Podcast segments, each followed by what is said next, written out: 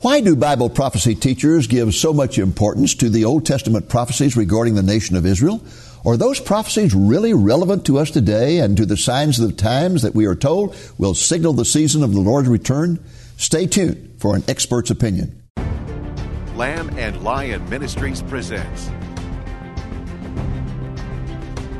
Christ in Prophecy, a program that focuses on the fundamentals of Bible prophecy showing how current events in the news relate to biblical predictions of end time events and the soon return of Jesus.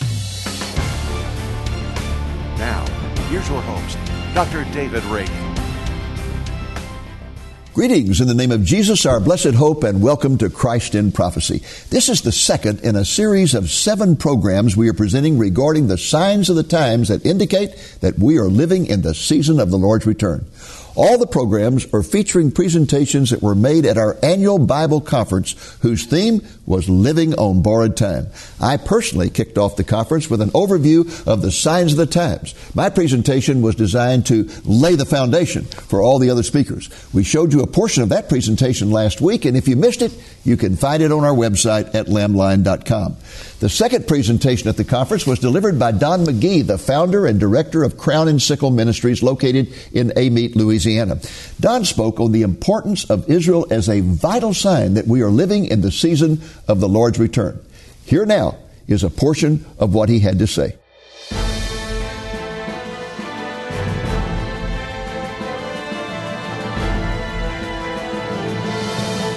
I have been asked to speak about the rebirth of Israel.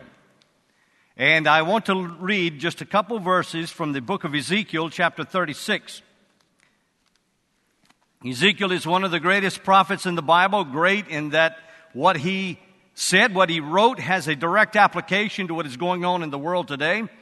And these are some words that he penned by inspiration of the Holy Spirit regarding the nation of Israel.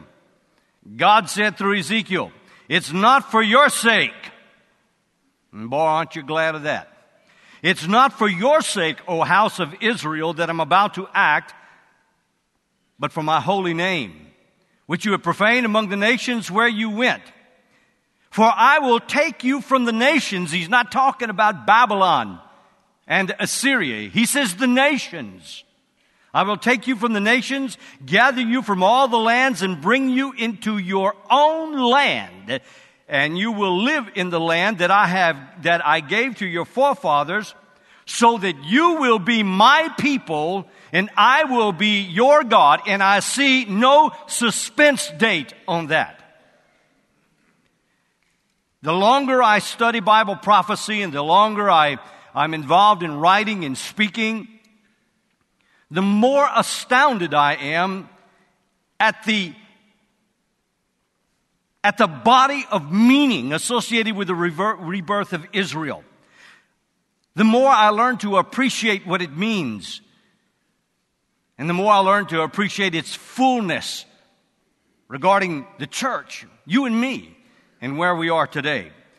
Folks, I believe that as a theme, we could say it this way no event in modern history is buried so deeply in the mountain of discarded occurrences on the timeline of human history by the secular world and so ignored so brazenly by the modern organized church as the May 14th, 1948 rebirth of the eternal God ordained nation of Israel. There are people in pulpits and people in pews across the land, across the world, who wish that day had never happened. At the same time, I also believe that there is no event in modern history that is so critical to the understanding of world history, whether you go back to the book of Genesis or you go into eternity in the future, in the book of Revelation. No event is so critical to the understanding of those things and the understanding of the nature and being of God Himself than the rebirth of the nation of Israel. And for those of us who are Christians, I believe there is nothing that has happened in the last 2,000 years that is more encouraging to our faith and more persuasive regarding our premillennial, pre-tribulational convictions as the rebirth of Israel. Take out the rebirth of Israel, and I'm going to question a whole lot of things.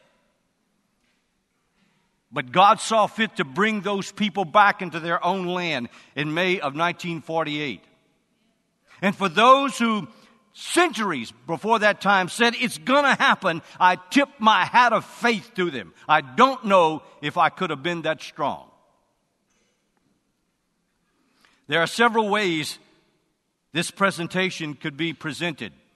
And I have chosen one that's a little bit different than the way it's been presented, at least from my perspective in the past. I want to talk about the necessity of Israel. I see nothing in the Bible about the necessity of England or America, but I see much in the Bible regarding the necessity of the nation of Israel. I want to talk about Israel's national death. And when I say national death, I'm not talking about the death of Jewish people, I'm talking about the death of the nation of Israel. I want to talk about the returns. Two distinct kinds of returns to the land. And then I want to focus a little bit on the purpose of that second return. And then I want to build it all with an exposition on those texts having to do with the rebirth of Israel in 1948. First, the necessity. When you get to Genesis chapter 11, you find that the human race was in a shambles for the second time. The first time was in Genesis chapter 6 with Noah. We don't know a whole lot of details about what happened in those first five chapters. But we do know that the human race, as we would say today, was in the toilet. Things were just going from bad to worse. There were things happening that we today have difficulty understanding, having to do with the uh, sons of God and the daughters of men and that kind of thing. But we do know that everything was bad. In fact, God looked around at this thing and He said, This is so bad. What I'm going to do is I'm going to wipe this thing out. Except for eight people. And you know the story of Noah. The exact same situation occurred in Genesis chapter 11. In five chapters, in a few short centuries of time, the human race had gone from eight people that survived the wrath of God to a world that was about to face it once again. And God looks around at this thing at the Tower of Babel and he says, What's the matter with you people? When the ark settled on the mountains of Ararat, God told Noah, He said, Look, I want you to leave this thing. I want you to go around the world. I want you to populate the world. I want you to be the caretaker. I want you to be the steward of everything that I've created, and life is going to be good for you. You can even eat steak now. But what did they do?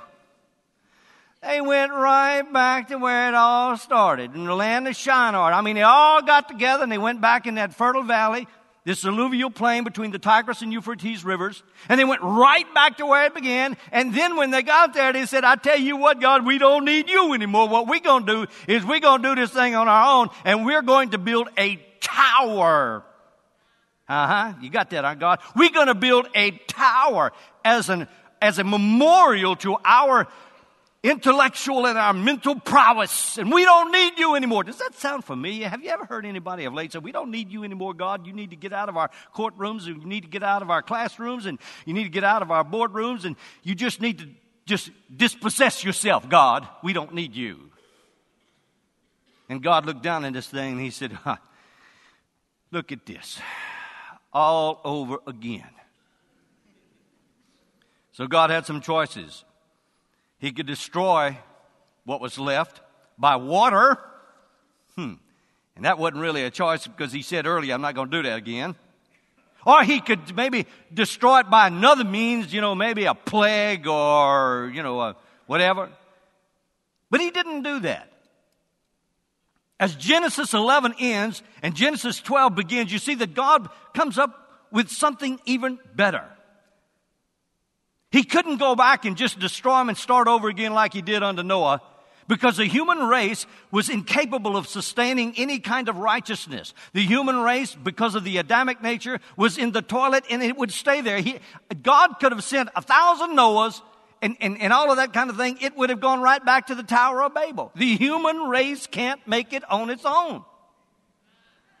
And I don't care what your kids are being taught in sociology and psychology classes, even in some Christian universities. The human race does not have the ability to sustain itself on any kind of moral level whatsoever.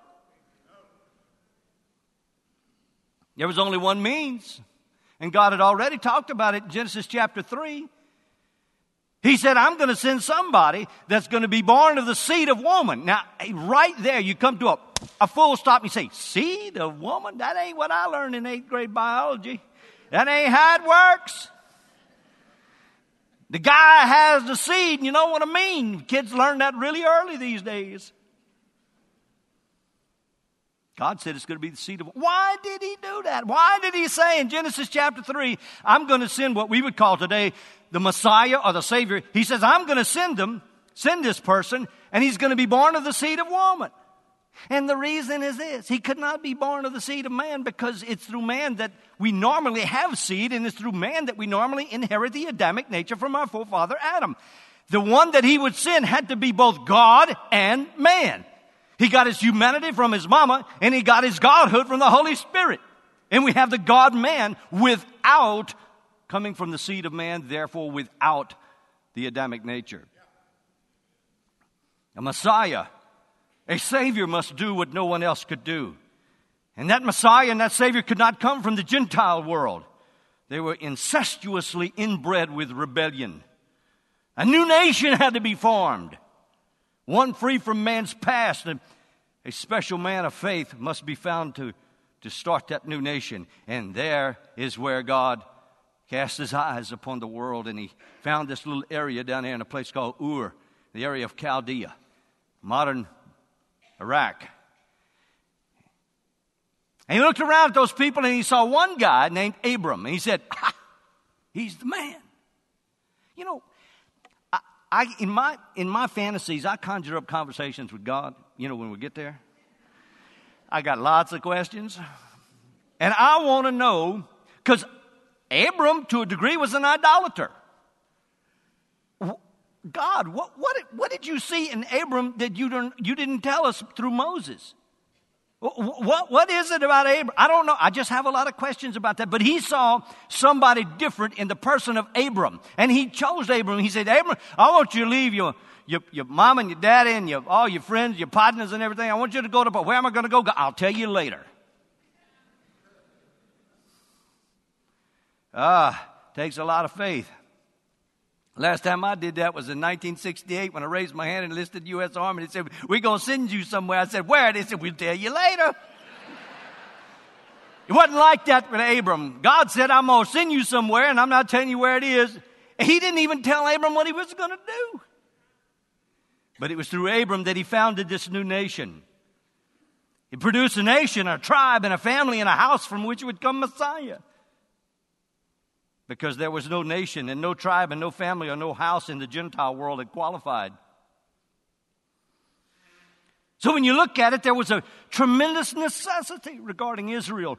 Israel was God's tool in dealing with inherent sin, a tool that he could not have in the Gentile world. It had to be through Abram. Problem of sin was foreknown in the mind of God. I mean, before he created this thing, he knew what was going to go down. There's no doubt about it. Because he is omniscient. He knows everything before it happens. So, in my mind, as he was putting this thing together, he, he looks across this vastness of nothing and he sees creation. And he looks upon the billions of galaxies out there and he, and, and, and he settles on a little, a, a, little galaxy called the Milky Way. And inside that little galaxy called the Milky Way, he sees this little solar system that we call our solar system. Got a little old bitty bitty sun and a bunch of little planets running around and that kind of thing. And of those planets, he settles on one little speck of cosmic dust that we call Earth. And he says, that is where I'm going to deal with the problem of sin. Right there. Folks, it's not the size of something that makes it important. Ask Napoleon about Waterloo. Before Waterloo, nobody knew, uh, knew what, uh, before Napoleon's defeat, nobody knew where Waterloo was. It's not the size of the town, it's the fact that this emperor was defeated. It's not the size of the speck of cosmic dust. It's because of what happened here. This is where the great God of heaven dealt with the, the problem of sin.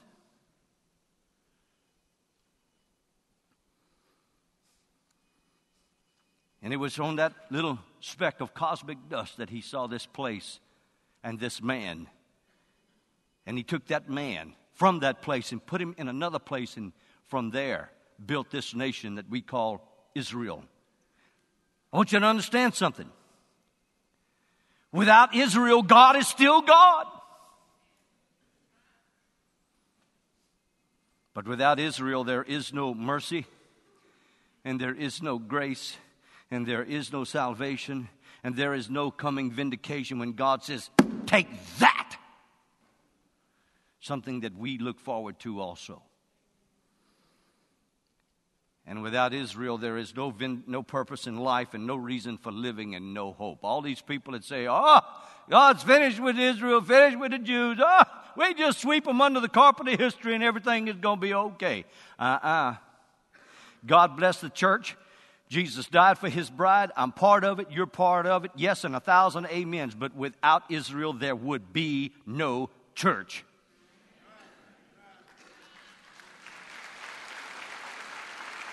God, God made no mistake in creating this new nation, Israel, and the church would be spot on biblical to not make the mistake of thinking Israel no longer has a place in God's plan for the human race. Hmm. That's a necessity. Let's take a look at their national death. In order to have a rebirth, in order to have what I would call a resurrection, you have to have a death. As Jesus commanded Lazarus to come out, not only from the tomb itself, but from the cold, dark regions of death, so he also said for Israel to come out from her centuries old grave in the hostile Gentile world and from a similar cold, dark region of national death. Look at Ezekiel 37, and you see it clearly. Now, regarding the rebirth of Israel, there is some confusion in error at this point that exists in the organized church. I, I say organized, and, and that's not a slam or anything like that. It's just that I, I like to think of myself as a Christian. I don't like to think of myself as an ite or an ist or something like that. I like, I, just call me Christian. That's all I want to be known as. I want to be known as a disciple of Jesus Christ. That's all I need. That's all I need. So when I say organized church, I'm talking about uh, some of these things that have their own, you know, if you want to be this particular ist or this particular ite, then this, this is the list of rules that you got to, this, you got to believe this and you got to believe that, you got to believe this other thing. I don't buy into that kind of thing. Well, I go to church, I don't agree with everything they say. And when I say they, I'm talking about either the preacher, the Sunday school teacher, or the, or the, or the guy sitting next over, you know, in the next pew or something like that. I'm me. I am not responsible to some human tribunal. I'm responsible to God. I live for an audience of one.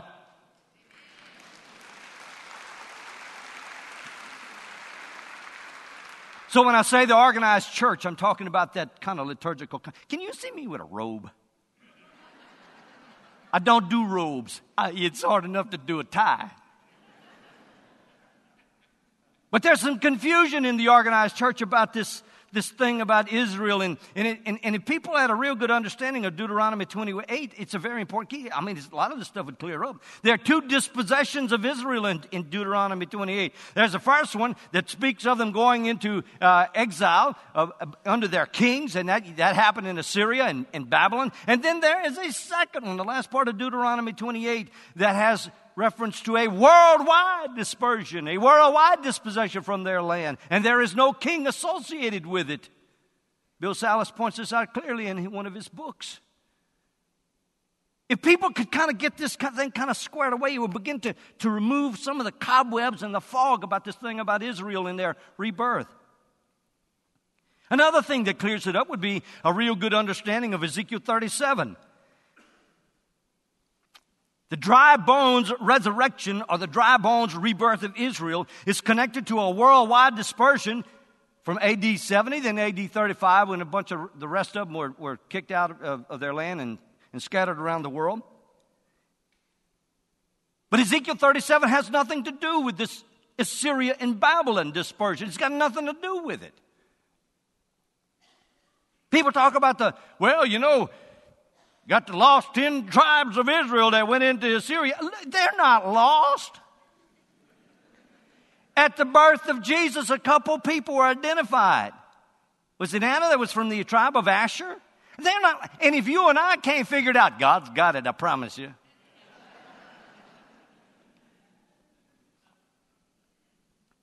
the return that we see here, this rebirth that we see here, is a return from all the world.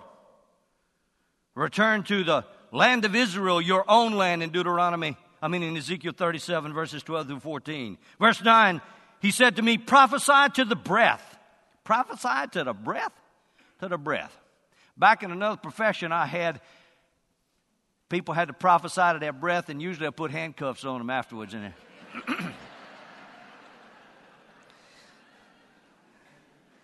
Prophet, where'd that come from? prophesy to the breath, prophesy, son of man, say to it, this is what the Lord God says, breath, come from the four winds, not from Assyria and not from Babylon where they were sent, come from the four winds and breathe into these slain so that they may live. Brethren, when you go to Ezekiel 37 and look, uh, look at this thing about the death of national Israel in the valley of dry bones and that kind of thing, this is not the resurrection of all dead. This is not a general resurrection of any kind. I don't know of a general resurrection except for the lost. And that's separate apart from our resurrection. This is not a resurrection of all dead. It's not even the dead. Get this clearly. This is not even the dead of Israel. This is the resurrection of the nationally dead nation of Israel. These aren't some Jews that are going to be resurrected. This is an entire nation. Now, what about the preservation of the Jews all during this time? It was scattered in AD 70 and AD 135 and all around the world and all that kind of thing. Well, if Ezekiel 36 and some other scriptures were going to be correct, in that he was going to one day bring them back to their own land, then in some kind of way, God had to spare them for these 2,000 years. You know, he, he, he, he, scattered them and he said, but I'm going to bring you back. But in the, in the meantime, he got to take care of them. How in the world did he do that? If there's going to be a resurrection, there must be the conservation of some entity that can be resurrected. That preservation, folks, was directly by the hand of God. Very similar, might I add, to the preservation of the root of the Hebrew language. The new state of Israel. And God foresaw this. He knew that the new state of Israel would have to be distinctive in every aspect of her rebirth and her character.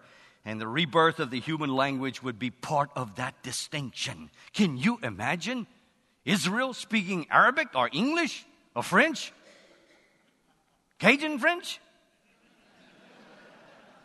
Manoshka. And he used a man, a man named Eliezer ben Yehuda. And now, if you, if you just say, well, yeah, he, he, he used Ben Yehuda to do this, you know, against fierce opposition, he, he uh, rebirth, rebirthed the, the Hebrew language. We, we, we know something about that stuff. But if you just say that without looking at it carefully, you're going to miss something so very, very important, at least in my opinion. Ben Yehuda lived from 1858 to 1922. When was it that this modern Zionist movement began? Was it not the latter part of the 1800s, first part of the 1900s? Do you believe that the rebirth of the Hebrew language might have had something to do with God and Theodore Herzl and those guys? I think it definitely did. I do not believe that was a coincidence. Well, how did he preserve them? Well, first of all, the Jews cannot be annihilated, and boy, they have they have tried to. I mean, there are other ancient peoples that are gone. You, don't see any Canaanites and Amalekites and Jebusites running around, do you?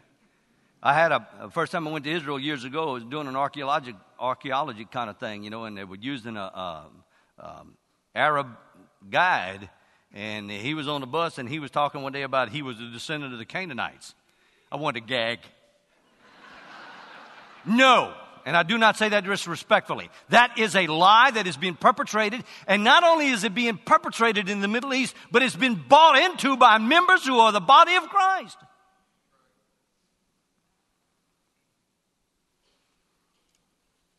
Those people are gone They're in the dustbin of history, but not the Jew.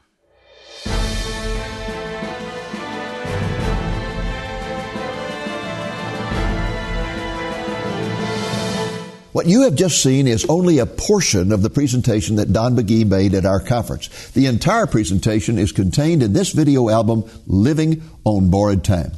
Next week, the Lord willing, we'll present a portion of the presentation made by my colleague Nathan Jones about the importance of technology in helping us to understand end time prophecies that no generation has ever understood before. I hope you'll be back with us at that time. And now, as we bring this program to a close, let's return to Don McGee for the final words of his presentation. Samuel Katz said some things in his book, Battleground Fact and Fantasy in Palestine. I'm not going to quote it all, but I'm going to give you this.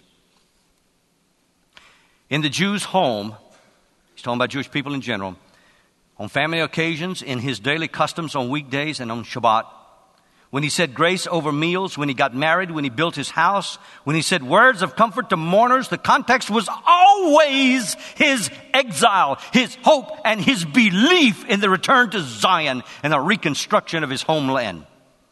So intense was this sense of affinity that in the vicis- if the vicissitudes of exile he could not envisage, envisage that restoration during his lifetime, it was a matter of faith that with the coming of the Messiah and the resurrection, he would be brought back to the land after his death. Unquote. The rebirth of Israel. Let the Muslim, Muslim world protest. Let the UN pass resolutions. Let the self important modern demagogues rant. None of it matters. To paraphrase Yul Brynner in the Ten Commandments, As God has caused it to be written, so has God caused it to be done. Maranatha. Get your DVD copy of the 2013 Lamb and Lion Bible Conference, Living on Borrowed Time, for a gift of $25 or more plus the cost of shipping. The DVD album contains three DVDs which contain all six featured speakers. In addition to Dr. David Reagan's presentation, you'll receive Nathan Jones speaking on the end time sign of technology. Ron Rhodes addresses the sign of apostasy in the church. Don McGee emphasizes the prophetic significance of Israel. Alan Franklin discusses the rise of the European Union, and Pastor Robert Jeffress speaks on the impending implosion of America. Dr. David Reagan's DVD, The Middle East Crisis in Biblical Perspective, is available for a gift of $12 or more plus the cost of shipping. Get both the Living on Borrowed Time video album and the Middle East Crisis DVD for a gift of $30 or more plus the cost of shipping by requesting special offer number 582. To place your order, call the number you see on the screen Monday through Friday, 8 a.m. to 5 p.m. Central Time, or order online at lamblion.com. Thank you for joining us on today's Christ in Prophecy, a presentation of Lamb and Lion Ministries, a non denominational ministry dedicated to teaching the fundamentals of biblical prophecy and proclaiming the soon return of Jesus.